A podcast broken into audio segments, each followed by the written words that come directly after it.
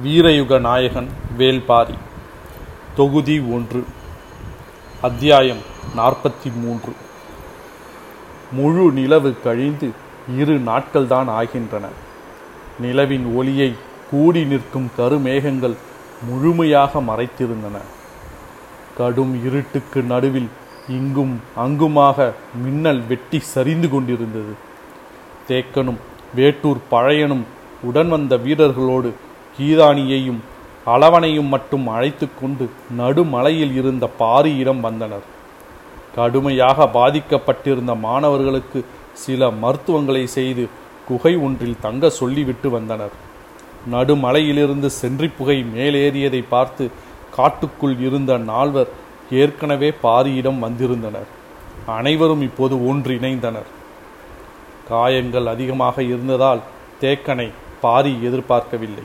ஆனால் அவனோ வேட்டூர் பழையனையும் சேர்த்து அழைத்து வந்தது வியப்பை ஏற்படுத்தியது.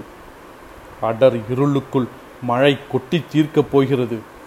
இடி ஓசையும் வெட்டும் மின்னல் ஒளியும் காட்டை மிரட்டிக் கொண்டிருந்தன.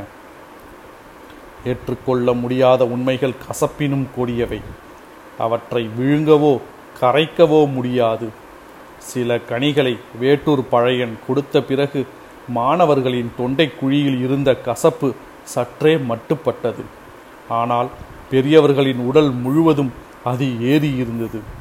ஓடிக்கொண்டிருக்கும் ஒவ்வொருவனும் விழுங்க முடியாத கசப்பை வழங்கிவிட்டு போயிருக்கிறான். எனவே இப்போது இவர்கள் பேச பேச அவர்களுக்குள் மாணவர்களுக்கு சுரந்ததைப் போல கசப்பு சுரந்து கொண்டிருந்தது. சகித்து கொள்ளவே முடியாத கசப்பு. தேவவாக்கு விலங்கை கண் எதிரே தூக்கி கொண்டு ஓடுவதை பற்றி பேசுவதை விட கொடுங்கசப்பு வேறில்லை. இந்த மலை தொடரின் அமைப்பை பற்றி அவர்களுக்கு எதுவும் தெரியவில்லை என்பது கொற்றவையின் கூத்து களத்திலிருந்து நடுமலை வரை அவர்கள் ஓடி வந்த வழி தடத்தின் வழியே அறிய முடிகிறது. அதே நேரத்தில் எவ்வளவு கொடுங்காட்டுக்குள்ளேயும் நுழைந்து வெளியேறக்கூடிய ஆற்றல் கொண்டவர்கள் என்பதும் அவர்கள் வந்த வழி தடத்திலிருந்து அறிய முடிகிறது என்றான் பாரி. யார் இவர்கள்? எத்தனை பேர் வந்துள்ளார்கள்? இந்த திசையை நோக்கி போனால் எந்த நாட்டை அடைவார்கள்? என்று கேட்டான் வேட்டூர் பழையன். அவர்கள் ஓடிக்கொண்டிருக்கும் திசையை வைத்து அவர்களின் நாட்டை நம்மால் கண்டறிய முடியாது. அவர்கள் எளிமையானதும் சரியானதுமான திசை வழியை தேர்வு செய்து ஓடவில்லை.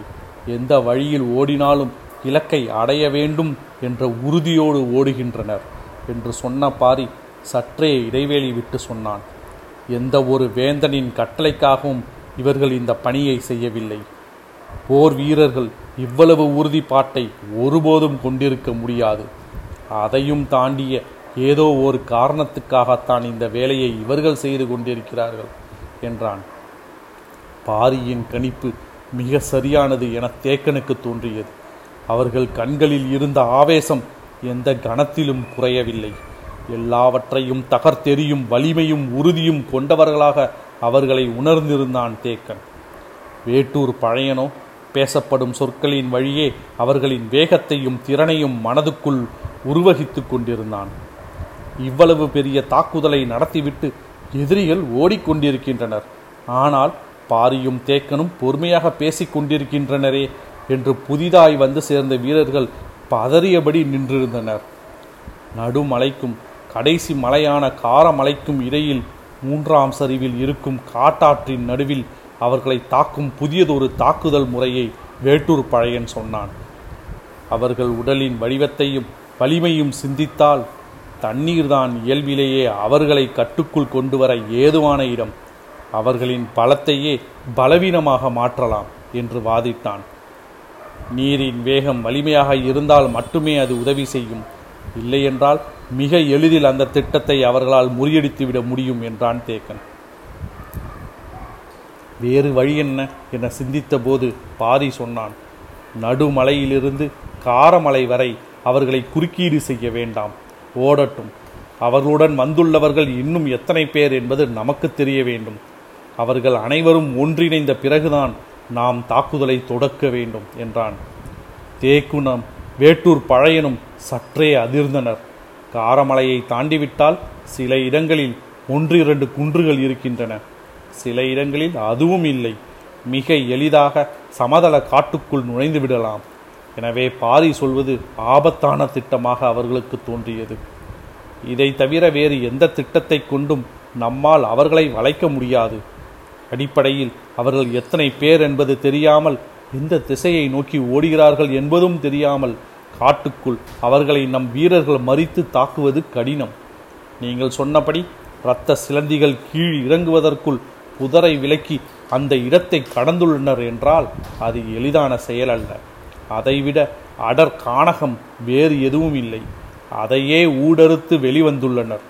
இனி அவர்கள் பச்சை மலை தொடரின் எந்த ஒரு காட்டையும் எளிதில் கடந்து விடுவார்கள். பாரி சொல்வது நம்ப முடியாத ஆனால் நம்பியே ஆக வேண்டிய ஒன்றாக இருந்தது. இன்னும் சற்று நேரத்தில் மழை இறங்கப் போகிறது. மழை தொடங்கிவிட்டால் அவர்களால் இந்த குத்துக்கள் பள்ளக்கில் பள்ளத்தாக்கில் ஓர் அடி கூட எடுத்து வைக்க முடியாது. மண்ணின் சரிவும் இறங்கியோடும் தண்ணீரின் வேகமும் யாரையும் இழுத்து கொண்டு போய்விடும்.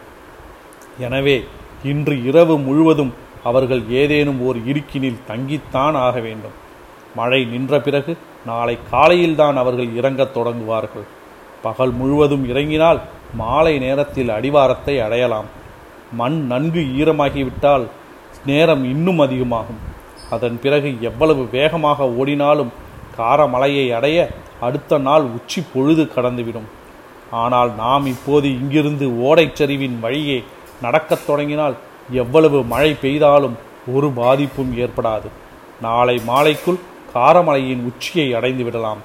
ஒரு முழு இரவு நாம் முன் சென்று விடுவோம். அங்கிருந்து தாக்கும் திட்டத்தை நிறைவேற்ற வேண்டும் என்றான் பாரி. நீண்ட நேரம் அமைதியாகவே இருந்த தேக்கன் இப்போதும் அப்படியே இருந்தான். ஆனால் இவ்வளவு நேரம் உரையாடிக் கொண்டிருந்த வேட்டூர் பழையனோ மறுமொழி ஏதும் கூறாமல் அமைதியானான்.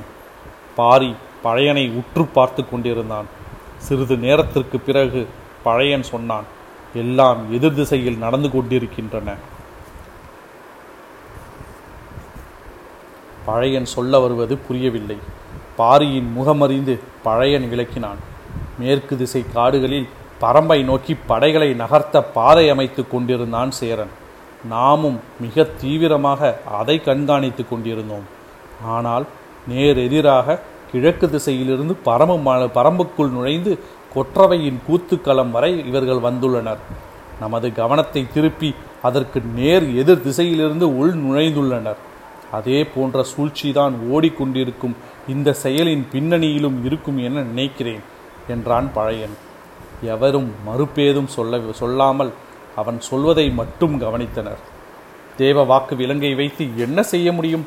அதற்காக ஏன் உயிரை கொடுத்து அவர்கள் ஓடிக்கொண்டிருக்கின்றனர். பழையனின் வினாவை தொடர்ந்து அமைதியே நீடித்தது. பழையன் சொன்னான் அவர்களின் தேவை அந்த விலங்கு அல்ல. அதை கூ கவர்ந்து நம்மை இழுக்க பார்க்கின்றனர். அந்த விலங்குக்காக பரம்பு மலையை விட்டு சமதளத்தில் இறங்கப் போகும் மனிதனே அவர்களின் இலக்கு என்று சொல்லி நிறுத்தி கொண்டான் பழையன். அவன் யாரை சொல்ல வருகிறான் என்பது புரிந்தது. இவ்வளவு தொலைவு மலையில் ஓடியவர்களை விட காரமலையில் மறைந்திருப்பவர்கள்தான் எண்ணிக்கையில் அதிகமாக இருப்பர். நாமும் ஆயத்தமாக அவர்களை அங்கு எதிர்கொள்ளும் போது நம் கையருகிலிருந்து நழுவி அவர்கள் மலையை விட்டு இறங்கப் போகிறார்கள். பரம்பின் தேவவாக்கு விலங்கு நழுவி போவதை அனுமதிக்க முடியாத நாம் தாக்குதலின் தொடர்ச்சியாக நம்மை அறியாமலேயே மலையை விட்டு நழுவி சமதள காட்டுக்குள் நுழையப் போகிறோம். அங்கே நம்மை சூழ அவர்கள் திட்டமிட்டிருப்பார்கள் என்றான் பழையன். அவர் சொல்வதை சட்டென மறுத்துவிடும் நிலை இல்லை. உடன் நின்றிருந்த வீரன் சற்றே தயக்கத்தோடு கேட்டான். ஆனால் பரம்பை இவ்வளவு குறைவாக மதிப்பிட்டு இவ்வளவு துல்லியமாக திட்டமிடும் அளவுக்கு யாருக்கு துணிவிருக்கும்? யாருக்கு துணிவிருக்கும் என்பது நமக்கு தெரியாமல் இருக்கலாம். ஆனால் யாருக்கோ துணிவிருக்கிறது இருந்திருக்கிறது என்பதைத்தான் இப்போது நாம் பார்த்து கொண்டிருக்கிறோம். உங்களின் கருத்து என்ன? நடுமலைக்கும் காரமலைக்கும் இடையிலேயே அவர்கள் அழித்தால் உண்டு. எக்காரணம் கொண்டும் காரமலையின் மீது ஏற அவர்களை அனுமதிக்க கூடாது என்று பழையன் உறுதியாக சொன்னான். அதற்கு வாய்ப்பில்லை. நாம் நின்று திட்டமிட முடியாது. ஓடிக்கொண்டேதான் திட்டமிட முடியும்.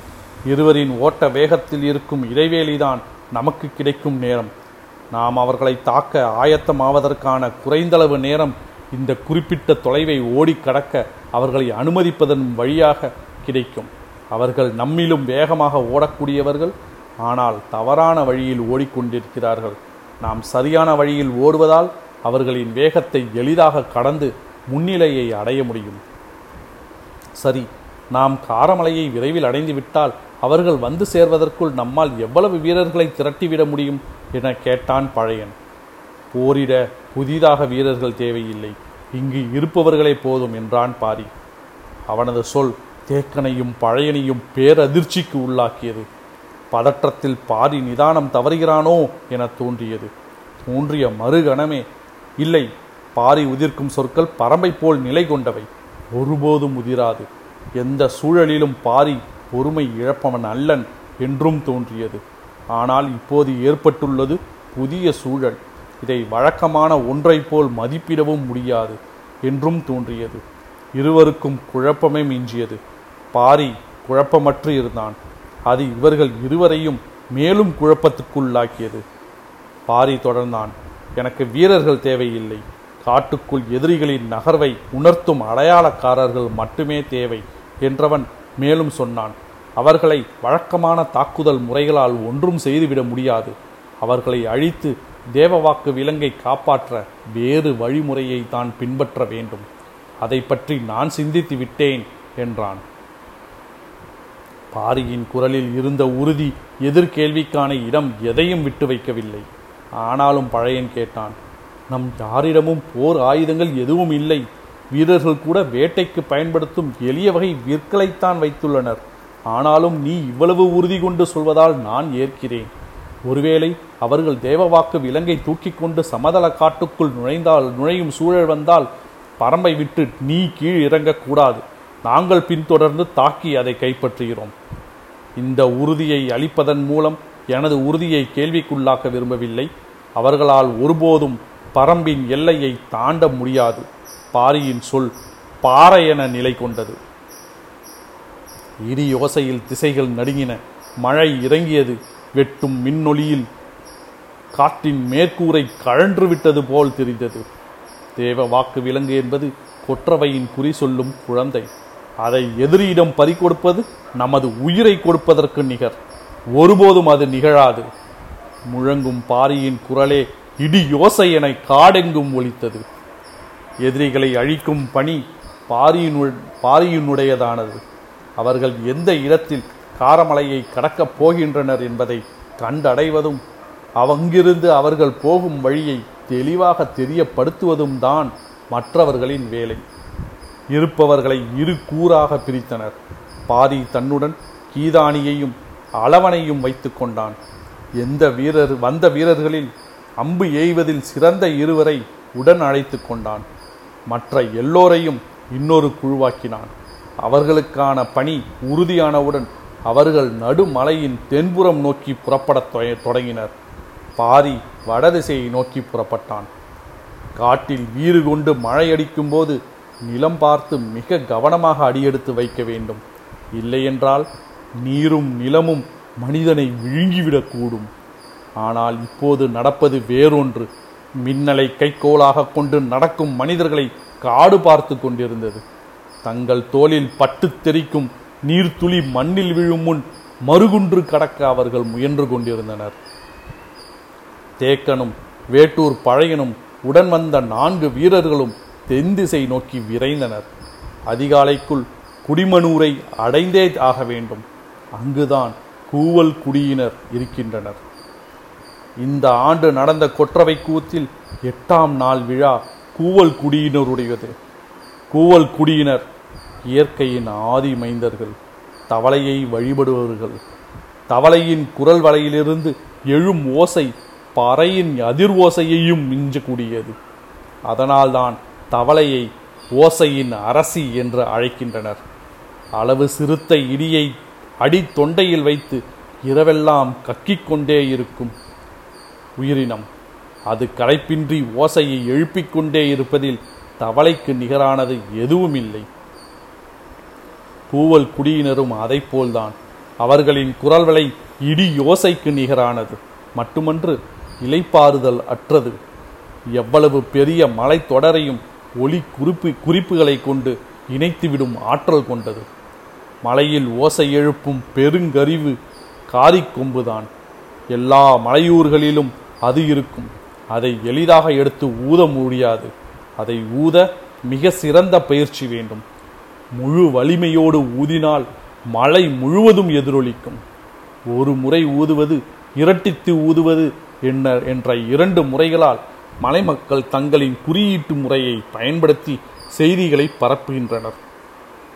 இதிலிருந்து சற்றே மாறுபட்டவர்கள் பரம்பின் மக்கள். அவர்கள் காரிக்கொம்பை சிறப்பாக பயன்படுத்துவர். ஆனால் அதை நிலை கொண்ட ஊர் இருக்கும் இடத்தில்தான் பொதுவாக பயன்படுத்த முடிகிறது. காட்டுக்குள் உள்ள ஒரு மனிதன் உதவி தேவைப்பட்டால் என்ன செய்ய முடியும் என சிந்தித்து சென்றிக் கொடியை கண்டறிந்தனர். காரிக்கொம்பை தூக்கி ஊத பயிற்சி தேவை. அப்போதுதான் அது தொலைவுக்கு கேட்கும். ஆனால் சென்றிக்கொடியால் புகை போடுதல் மிக எளிது. சிறுவர் கூட தனக்கு உதவி தேவை என்று காட்டின் இன்னொரு திசையில் இருப்பவர்களுக்கு தெரிவித்துவிட முடியும். அவ்வளவு எளியது மட்டுமன்று சிறந்ததும் கூட. அதிலும் பிரச்சனை இல்லாமல் இல்லை. புகையை பகலில் மட்டுமே பயன்படுத்த முடியும். அதுவும் மழை காலத்தில் மேகங்கள் திரண்டுவிட்டால் மறைக்கப்பட்டுவிடும். மேலதாள ஓசைகள் காரிக்கொம்பு சென்றி புகை என உதவி கேட்கும் வழிமுறைகள் பல இருந்தாலும் ஒவ்வொன்றிலும் நிறைகுறைகள் இருக்கின்றன.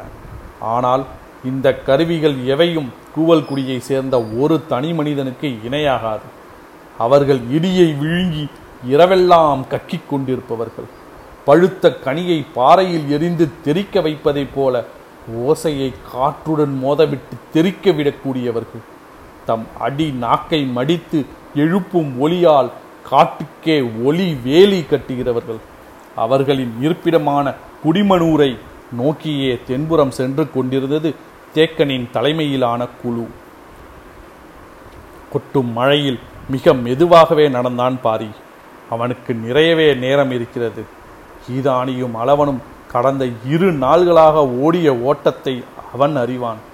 அது மட்டுமல்ல எதிரிகளின் தாக்குதலாலும் கடுமையான காயங்கள் ஏற்பட்டுள்ளன.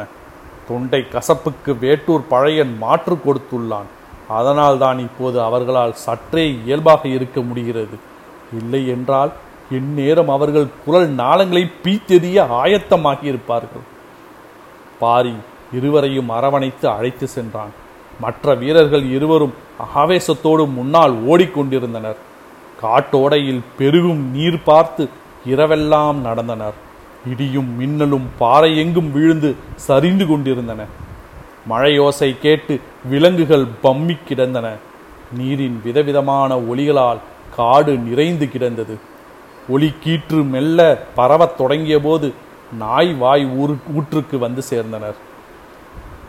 மழை சற்று முன்னர் தான் நின்றது. உடல் மேல் பொழிந்து கிடந்த நீர் உதிர்த்து பறவைகள் சிறகசைக்கத் தொடங்கின. காரமலையின் அடிவாரம் செல்ல இன்னும் சிறிது தொலைவே இருந்தது. கிழக்கு திசை வெளிச்சம் காரமலையின் மேலிருந்து வழியத் தொடங்கியது. பாரியின் கண்களுக்கு தூர் அகன்ற உடை மரம் ஒன்று கண்ணில் பட்டது. அதை பார்த்ததும் நின்று விட்டான் உடன் வந்தவர்களும் நின்றனர். இந்த மரத்தில் என்ன இருக்கிறது என்று மற்றவர்கள் உற்று பார்த்து கொண்டிருந்தனர். பாரி வீரர்கள் இருவரையும் பார்த்து சொன்னான் உடை முற்களை கை நிறைய ஒடித்து வாருங்கள். வீரர்கள் இருவரும் முள் ஒடிக்கப் போனார்கள். அளவனையும் கீதானியையும் அருகில் இருக்கும் பாறையின் மீது உட்கார சொன்னான். இருவரும் உட்கார்ந்தனர்.